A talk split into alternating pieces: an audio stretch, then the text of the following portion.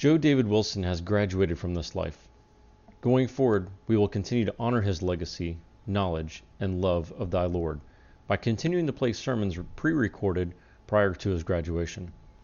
We invite you to honor his memory by attending worship services or joining us online for a further Bible study.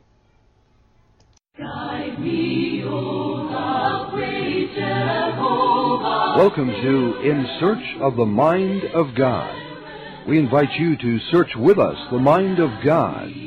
Searching His mind, we can always be sure our salvation will not be based on man's ideas or false feelings. It will never be our purpose to promote any denominational doctrine of any religious group. Man is fallible. God is not. This program is brought to you by the Port St. Lucie Church of Christ, 384 East Midway Road, White City, Florida. Bible study courses and personal teaching are available we purpose to know nothing among you save Jesus Christ and Him crucified.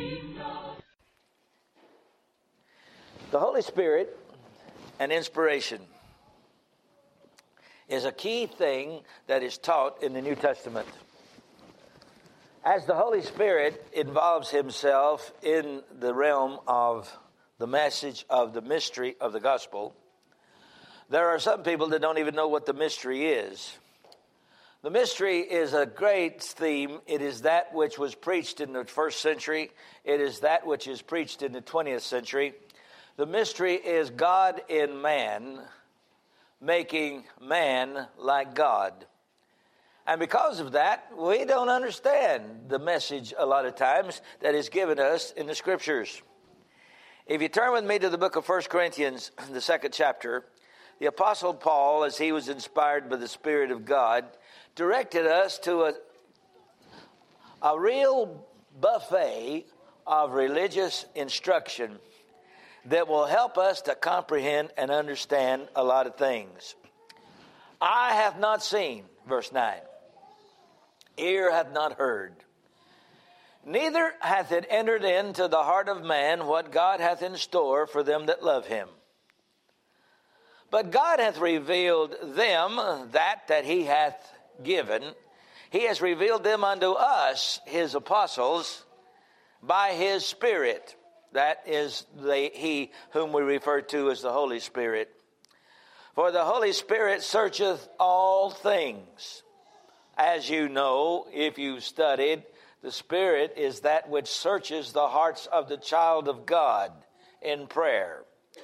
He searcheth all things, and yea, even the deep things of God. He goes beyond the uh, periphery, he goes into the depth. And the, uh, there used to be some old brothers that used to pray. And I thought it was such a good way to phrase it. And they would pray, Lord, let us down into the deep recesses of thy mind. There's a lot of people that don't even consider that the Lord has a recess are depths below the surface, nor do they understand that there's a deep recess. And we can get below that. But anyway, here we have the, the Spirit that searcheth the deep recesses of the mind of God, yea, the deep things of God.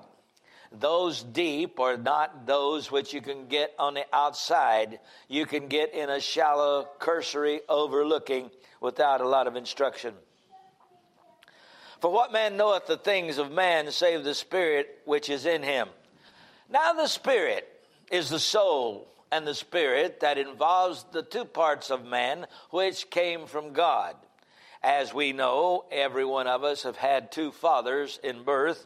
There's the father of the flesh and the father of the spirit. And the father of the spirit, of course, is Christ, the father from whom are all things and by whom are all things when he brought many sons into glory, he allowed us to understand, that's in Hebrews 2 and 12 and 13, we understand that this is Christ, and so this is the Father of the spirits. And uh, for who knoweth the things of man save the Spirit of man which is in him? Even so, the things of God knoweth no man but the Spirit of God. Now, the revelation, as we're talking about, is what we call today the Bible. The Bible is here. no man can deny its literary, literary reality. How it came here and what it is, I have to say that most times by listening to people, you can see that they don't understand.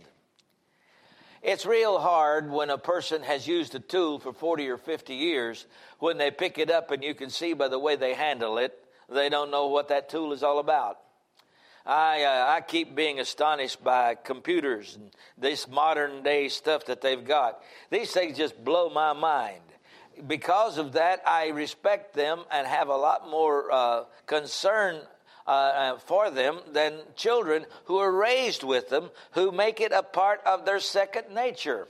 And frankly, their second nature works a whole lot better for them than my respect does for me when we're talking about computers.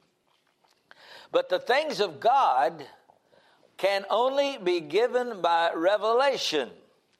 They cannot be given by feeling or insight or concern. And as the Spirit gives the revelation, it has to have a spirit to which it can communicate. And if the spirit of the individual with which it is intended to communicate does not have an openness and a readiness to receive, then the communication that comes from God will not be accepted or acceptable. And because they won't be accepted or acceptable, there are people who will claim to be children of God, which in fact they're not. Because their heart has been maligned by the things that have more access to them and more acceptance than the Word of God. Now, let me show you, and this is interesting to me. Turn with me to the book of Luke, the eighth chapter. I want to show you just exactly what uh, Paul is writing about here because there's sometimes that people don't tie these two together, and you know, this is the reason we discuss and study. In Luke, the eighth chapter, in the parable of the seed and the sower. Now, we're on the same subject. This is the seed, the Word of God, and the sower is the preacher or the messenger of God as a member of the body of Christ. But then there is a soil that we're going to be referring to, which we will speak about, then go back to 1 Corinthians 2, that a lot of people don't reckon. He says here in verse 13, they on the rock are they, when they hear the word, receive the word with joy, but they have no root, which for a while believe, and in time of temptation fall away. And they which fell amongst thorns are they which, when they had heard, go forth and are choked with cares and riches and pleasures of this life, and bring no fruit to perfection. Now, here's two kind of soil that the seed fell amongst. They, first in verse 13, which heard, and there was no root. They might have believed for a little while, but in time of temptation, fall away. And sometimes they can't even define temptation. But then verse 14, then they, which are those who fell amongst the thorns, are they which, when they had heard, go forth, and are choked with cares and riches and pleasures of this life, and they bring no fruit to perfection. Now, what has that to do with 1 Corinthians 2? Well, let's, we've got our job cut out for us. Let's study. Look at 1 Corinthians 2 now and begin with uh, Verse 12 Now we received not the Spirit of the world, but the Spirit which is of God, that we might know the things that are freely given to us of God, which things also we speak, not in words with man's wisdom teacheth, but which the Holy Ghost teacheth, comparing spiritual things with spiritual. But the natural man receiveth not the things of the Spirit of God, for they're foolishness unto them, or him Neither can he know them because they are spiritually discerned. But he that is spiritual judgeth all things by the same standard by which he's judged, which is by the Spirit of God. Yet he himself is judged of no man. The natural and the spiritual man, the spirit and the soul. The message that God has given is a message that is spiritual. Of some, the receipt of this message is with joy. It lasts for a little while and it goes away. Of some, it comes in and it grows. But over the length of time and temptation, it changes its venue or its status or its purpose or direction. When that direction is changed, then the message of the Spirit cannot penetrate and will not involve itself with those type of people.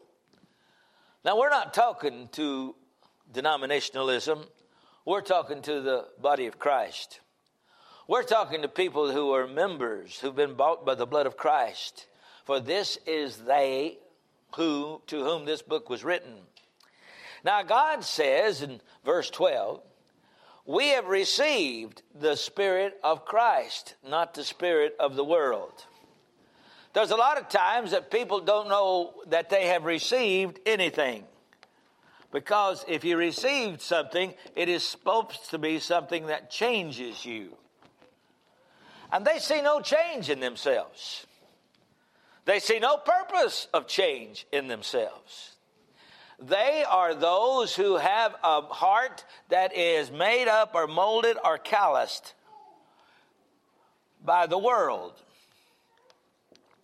and the things of the world. And because they are made up or calloused by the world or the things of this world, then the message of the Spirit does them no good. They could sit and hear Paul preach or hear Jesus teach. And the message would come through the, uh, the ears and go into the cavity called the brain and get into the parts of the anatomy called the human body, but it doesn't get to that part of the spirit that's in that human body. It's calloused, it's covered up. Turn with me to the book of Ephesians, the uh, fourth chapter, and you can see that Paul talks about these people in Ephesians 4 and 19 are existent. If you'll flip there with me quickly, it says, who being past feeling. Now, folks, when you get past feeling, there's a reason. So when you get past, now this is not that feeling better felt than told. This is not that little bubble that floats in your chest that lets you know God's there. This is the person who the Word of God cannot penetrate. The message just can't get in. Now, it got in the ears, it might get on the lips, it might get on the action of some things that are done. But it can't get in the heart, the spiritual heart of man. Why? They are calloused over because they didn't receive and saw no change. And there was no direction that they took that has been altered. They still feel the same way, still look at things the same way, still have the same standard of uh, direction and things by which to go by, but they're alienated. You see that? They're past feeling and have given themselves over unto lasciviousness to work all uncleanness with greediness. But he said, You've not so learned Christ. That's not the way God is. Turn with me to the book of Ephesians, the fourth chapter. Paul writing to the church of Christ at Rome, I mean, Hebrews, the, the Jewish brethren, who had decided that the gospel of Christ wasn't good enough for them. They had to have more. He writes these words, the first two verses of Hebrews 4.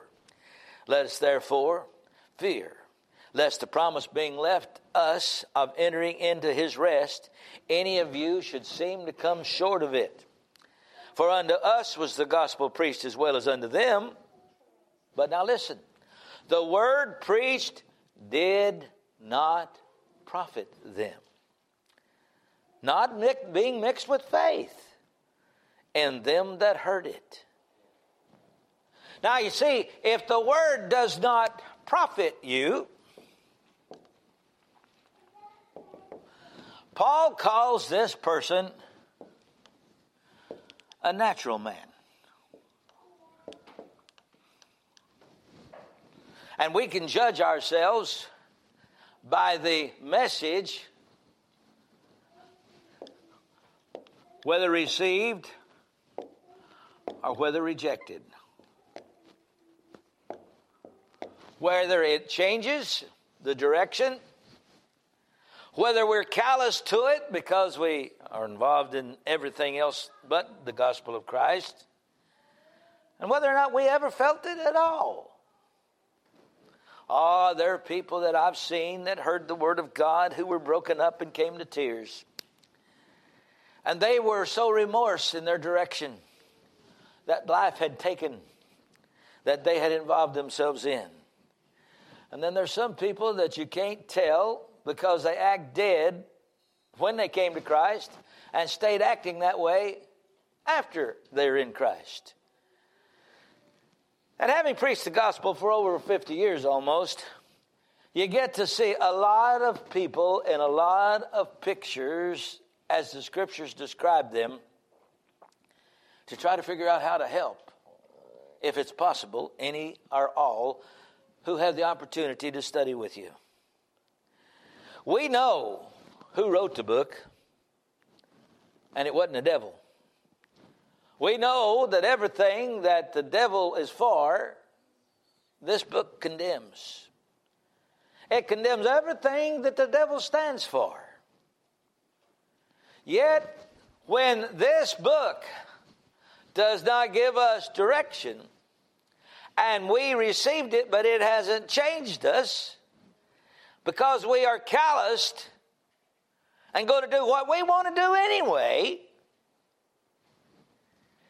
we're past feeling, and the God of heaven can't even, being God, penetrate and get into our heart or our spiritual soul.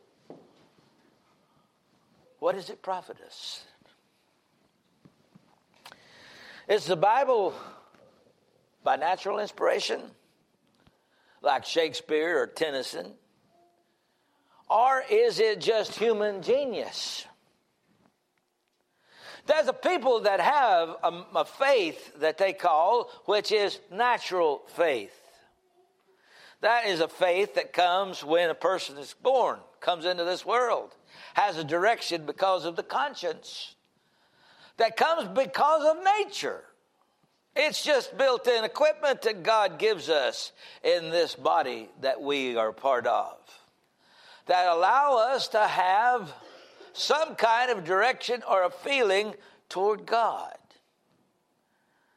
But then there are some people who have degenerated that natural affection away to where whatever the direction of the Spirit of God gives, they reject. Now, we're not talking about people who are not in Christ because the past tense here says, We have received the things of the Spirit and the blessings of the Spirit. I guess I should stop and tell you that a way that the person receives the Spirit of God is to repent and be baptized for the remission of sins. That's no secret. Acts 2, verse 37 and 38.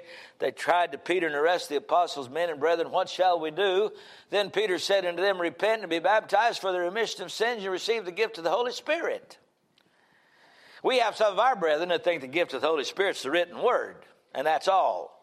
And that if all you have is the written word, we don't then have the work of the Spirit, which will aid us to give us strength and encouragement to make it home safely to heaven. But the Bible doesn't teach that kind of nonsense. There is the direction that comes about by the Spirit who lives and works in and becomes the controlling effect of our hearts and lives if we let Him in. But Paul is talking about the people who had all these, received all this, was blessed by it, but stiff armed him,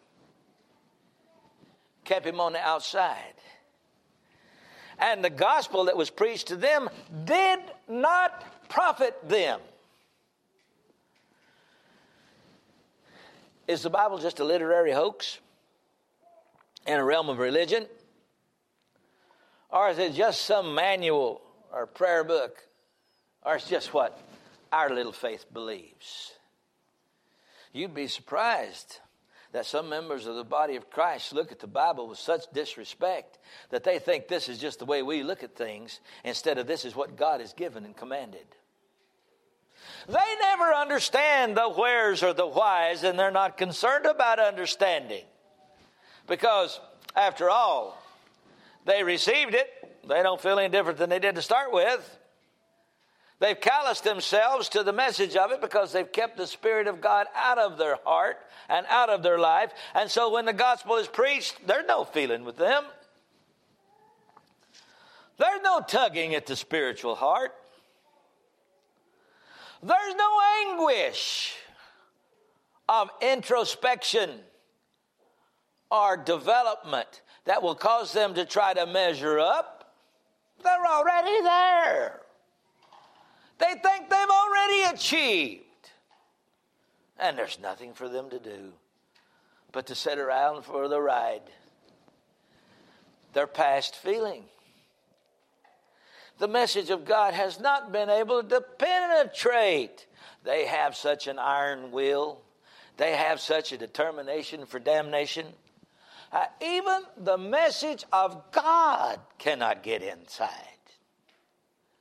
And because it can't get inside, Brother Paul calls them the natural man. Now, I know that there's a time for emotion in everything, but I also know that God is an emotional being. If for nothing else, He loved. Now, I don't know what you think, not uh, discerning of your heart, but you can't love unless there's emotion. When that emotion is cut off and doesn't change direction, when that emotion is not received, there's no reason for changes to be made.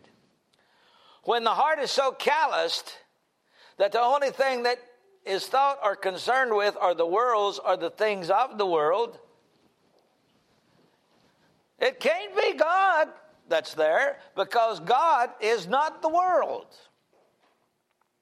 As man looks at things on the natural scene or in the physical realm, God is love. And when God is love, those that love God have to love. And when you love, there's got to be an emotion that's involved. There's got to be a feeling that's rendered. There's got to be an introspection and a correction that takes place. Because God demands for we who love Him to love Him because He first loved us.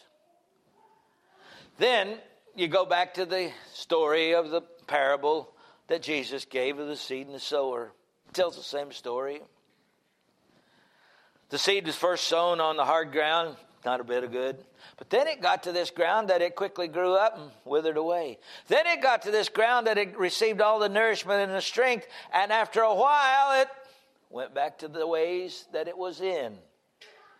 Because the message of God did not get through.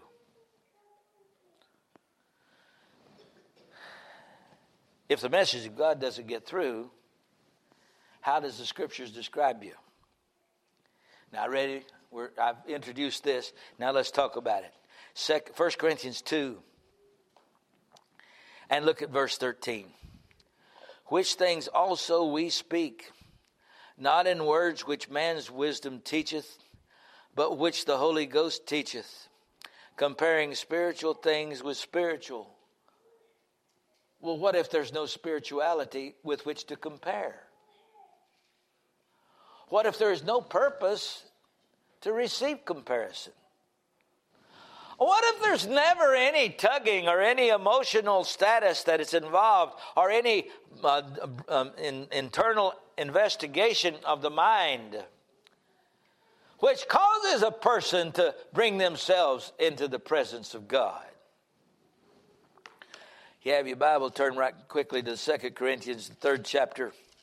And you'll see that the Apostle Paul makes this statement that we really ought to look at very closely and pay a lot of attention to it. We look into the Word of God. When we look into the open Word of God, we behold. Look at 2 Corinthians 3 13, uh, 18. But we all, with open face, beholding as in a glass the glory of the Lord, are changed.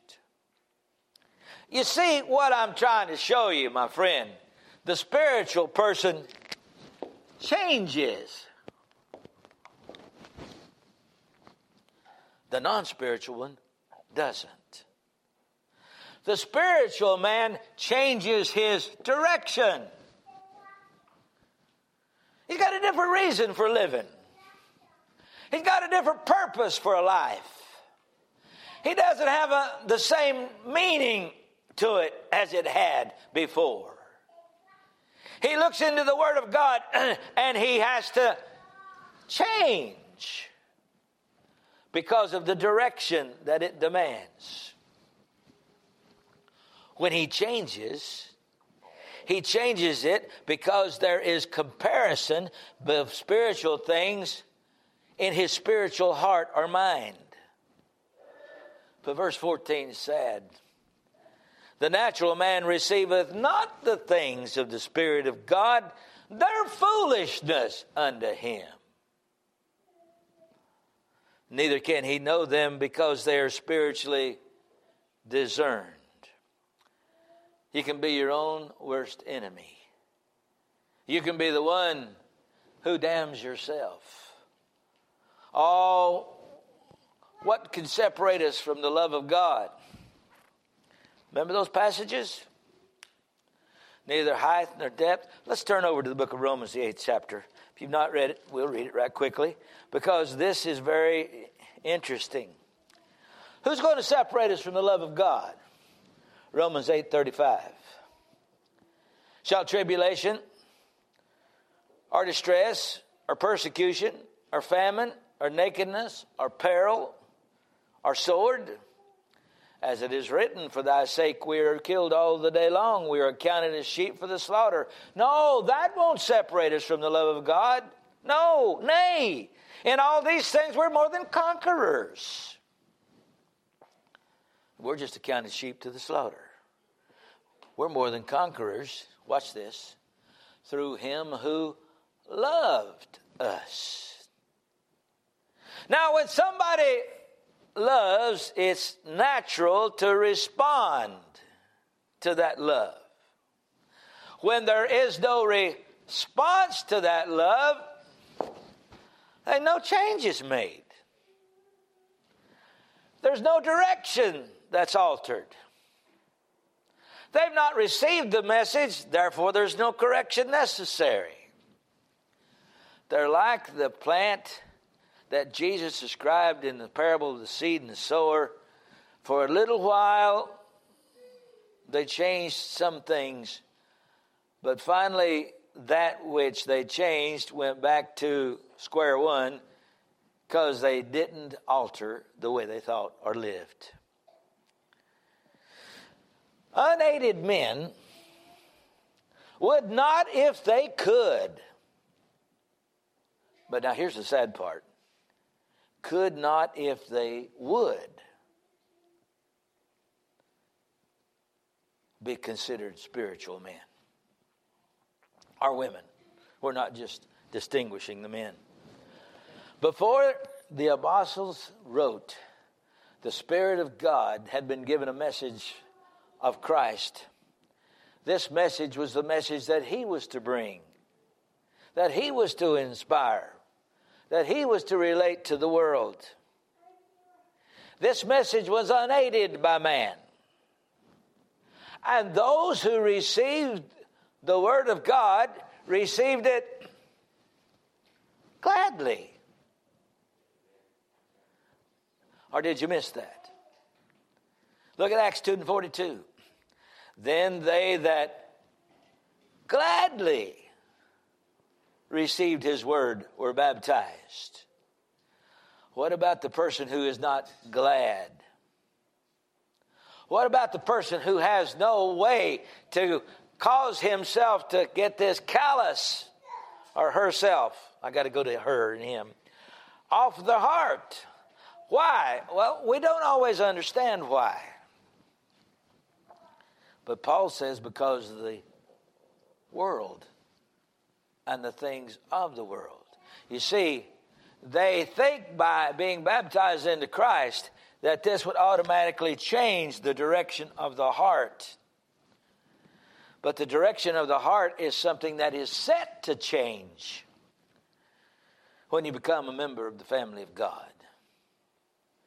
And if I don't always see myself as a, what we call today, changeling, if I always don't see myself in a progress of getting better, more like Christ, more with the mind of Christ,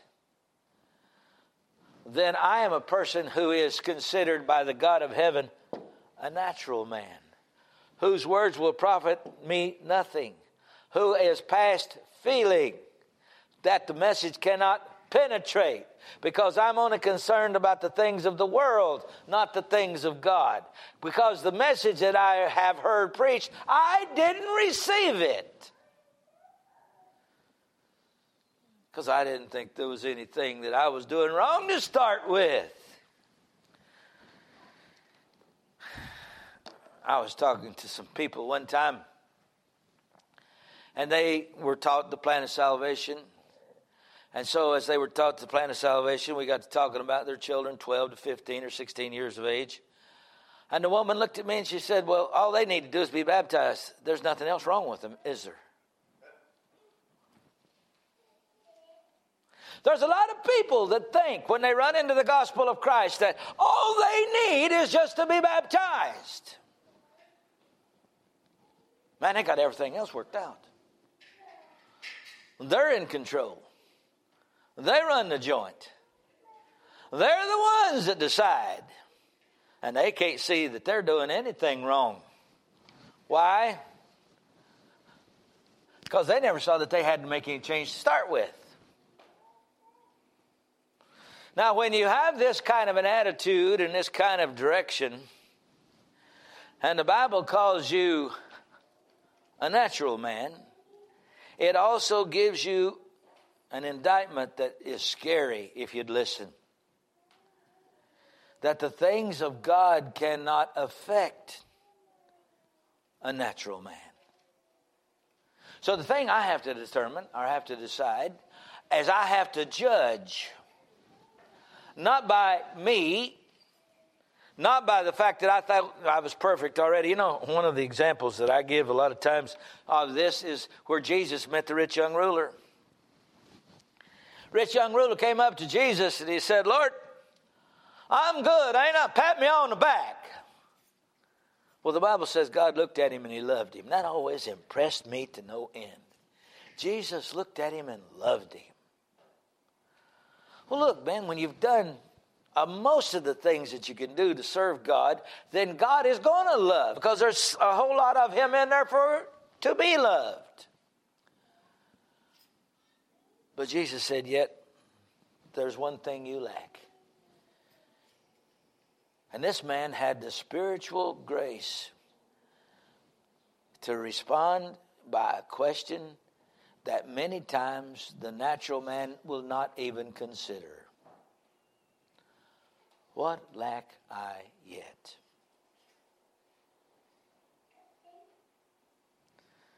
The person who lacks nothing the person who has no interest in trying to learn more.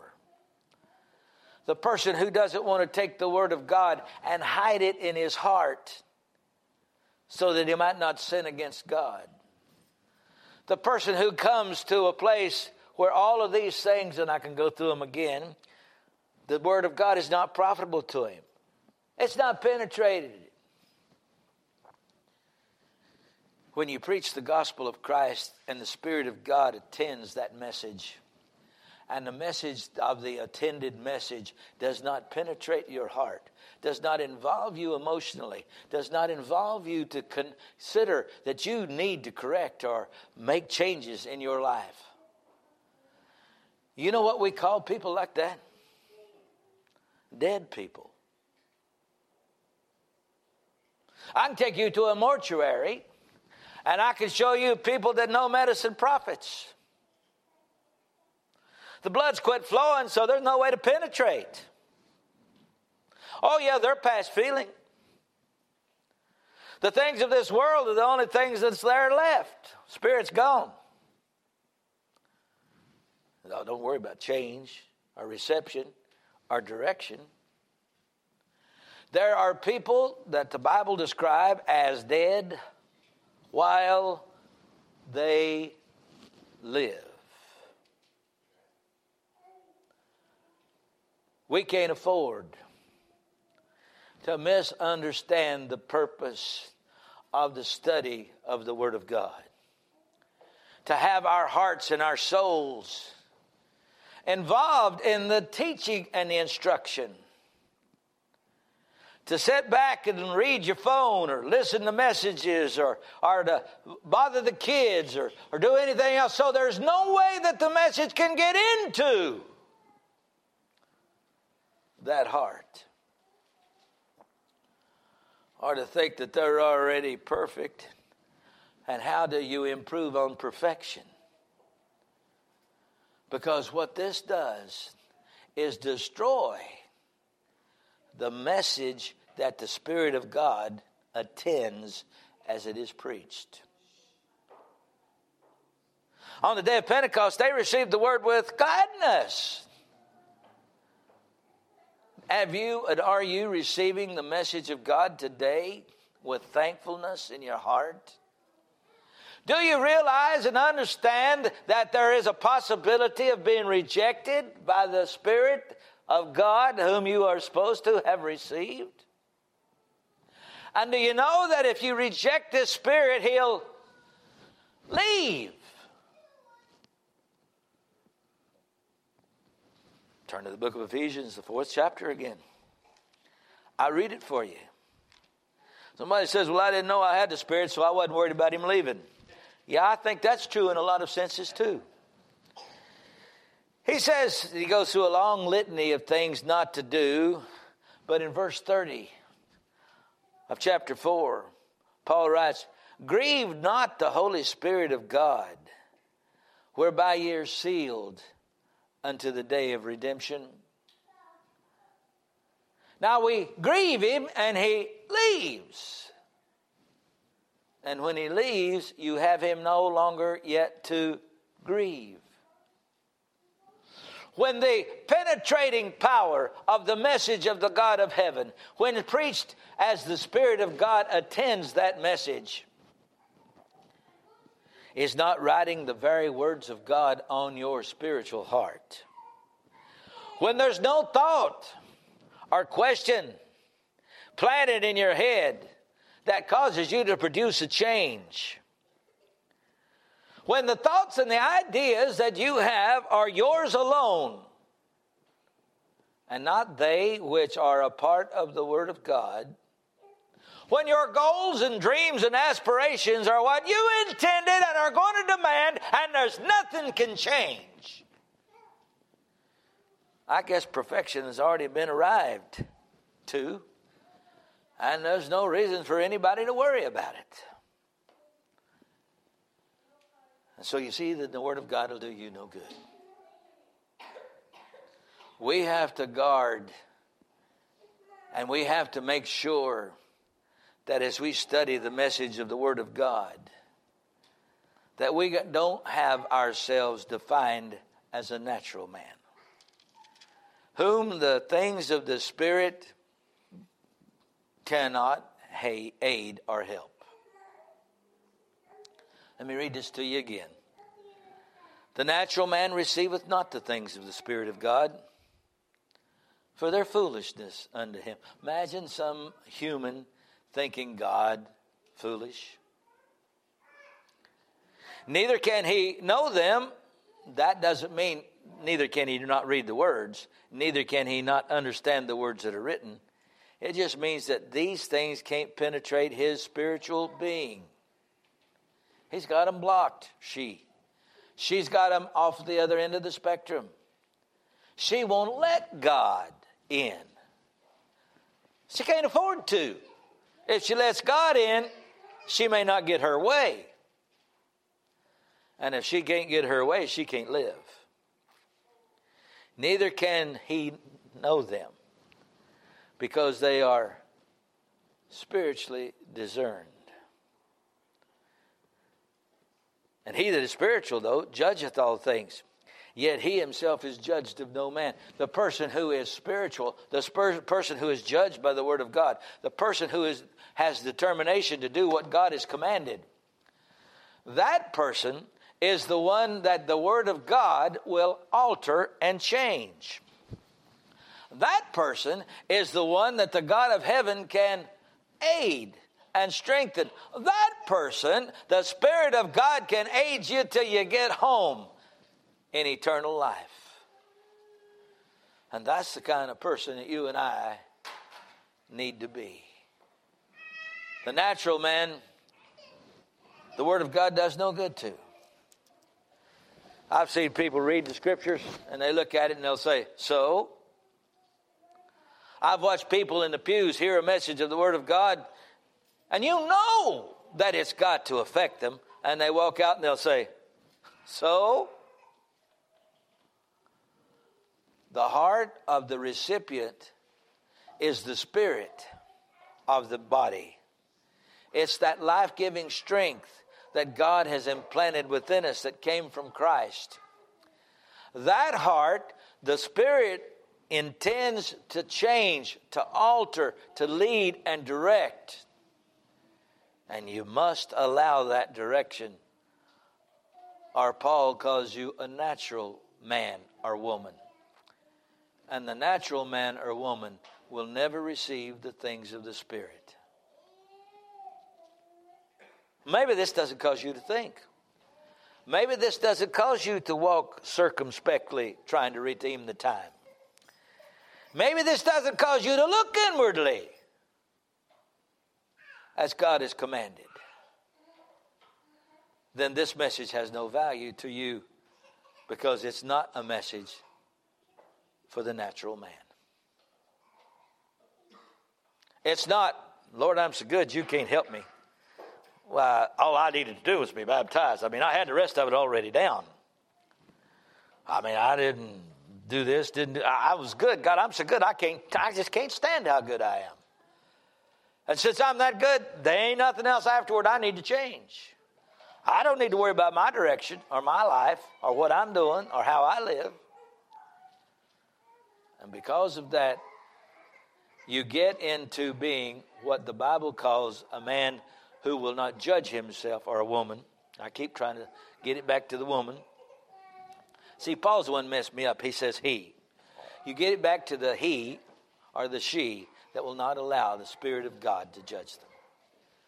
If you're here and need to respond to the invitation, if you're a member of the body of Christ and need to be restored, or if you're not and need to be baptized into Christ for the remission of sins, sure, you've got to do that first. You've got to become before you can be.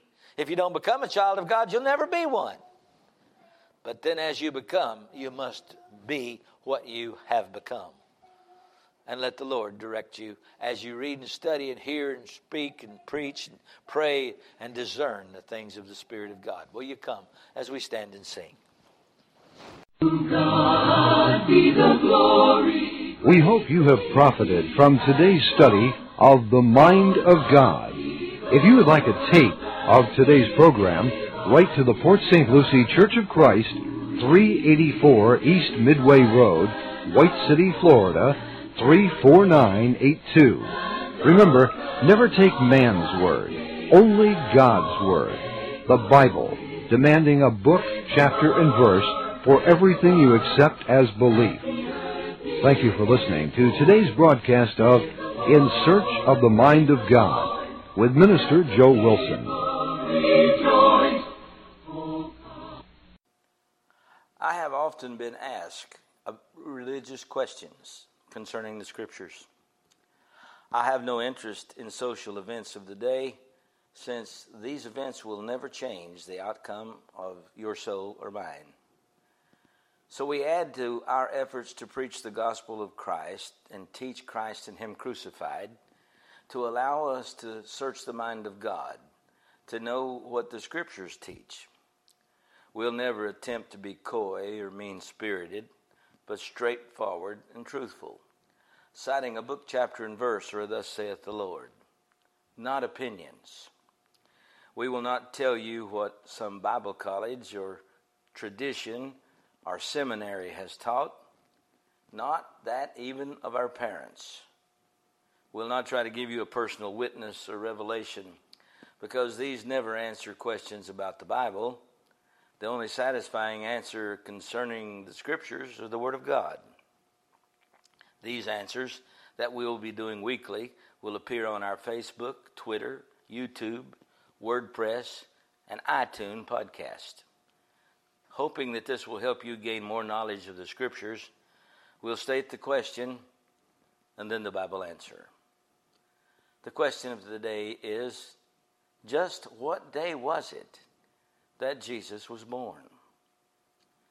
There's a lot of times people ask this question sincerely thinking that Jesus was born December the 25th, not thinking that the Bible might have a declarative time when the Lord was born.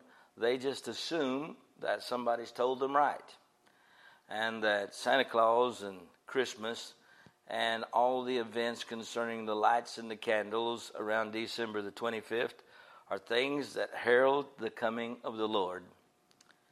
Some of our brethren have even decided that, uh, you know, Christmas is not that bad because it causes people to think a little more highly of the Lord than they do any other time of the year, thinking that when there is not too much evil, good may come. When the Apostle Paul structures this in the Word of God, saying, We can do no evil, that good may come. So, when was it that Jesus was born? Well, in the book of Luke, the second chapter, you've probably been able to quote this from a child if you were raised when they allowed the Bible to be read in the schools and when they would put on what they called Christmas plays. That there was in the same country shepherds abiding in the field keeping watch over their flock by night. You may not have known it, but this period of time that is being discussed here was a great time of monetary ingathering for the Pharisees, the Sadducees, and the Sanhedrin. This was a period of time when they actually hired shepherds and got uh, many a sheep to be in the fields, to be gathered so that when the time came for the Passover sacrifice or something like that, they'd have plenty of sheep available so people could buy. At this period of time, there's something stated that tells us something about the time period in which Jesus was born of the year. The shepherds were in their fields, watching their flock by night. I don't know if you've ever gone hunting at night. I don't know if you've ever been in an area where it's cold and the weather is inclement. But if you know about the temperature range in the area called Judea in the city of Jerusalem in December of the year, you'll know that this is not a time when anybody would have any sheep in the fields nor would there be any shepherds watching them, and particularly at night. History tells us that the shepherds in the area around Judea and Jerusalem took their sheep in around the first to the middle of October because of the cold, inclement weather. Snowing, sleet, temperatures in the zeros are lower were something that is common in that period of time around December the 25th. So this would not be a time when the Lord would bring Jesus into this world through Mary. This would not be something that would be consistent with logic. I had a man ask me the other day, You don't believe that Jesus was born on December the 25th? I said, Emphatically not. He said, Well, tell me, when do you think he was born? Well, I said it's probably around sometime in the first week of June.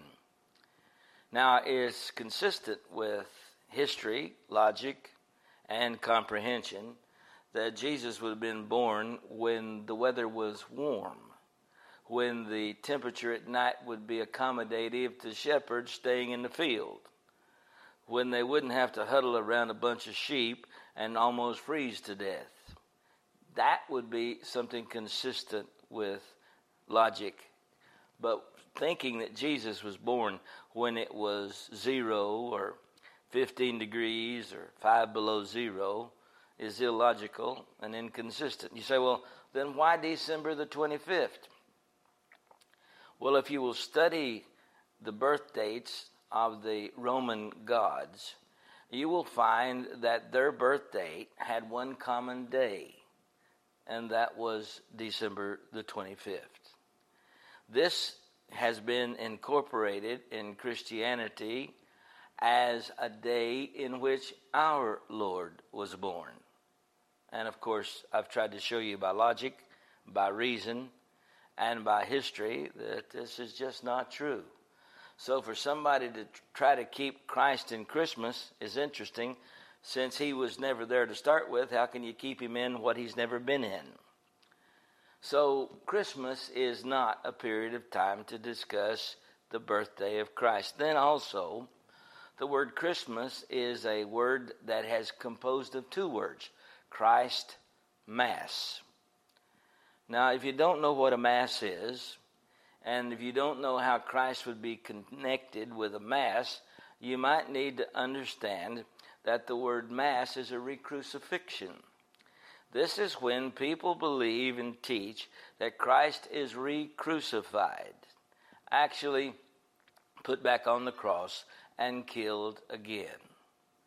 You wouldn't think that people who love the Lord would be real interested in glorifying the fact that Christ had to die every year. Particularly when you read the scriptures and you found out that the Apostle Paul wrote in the book of Hebrews, the 11th chapter and the 12th, and he makes mention that our Lord only died once from the foundations of the world. This once is the little Greek word which means once and forevermore, never to be repeated.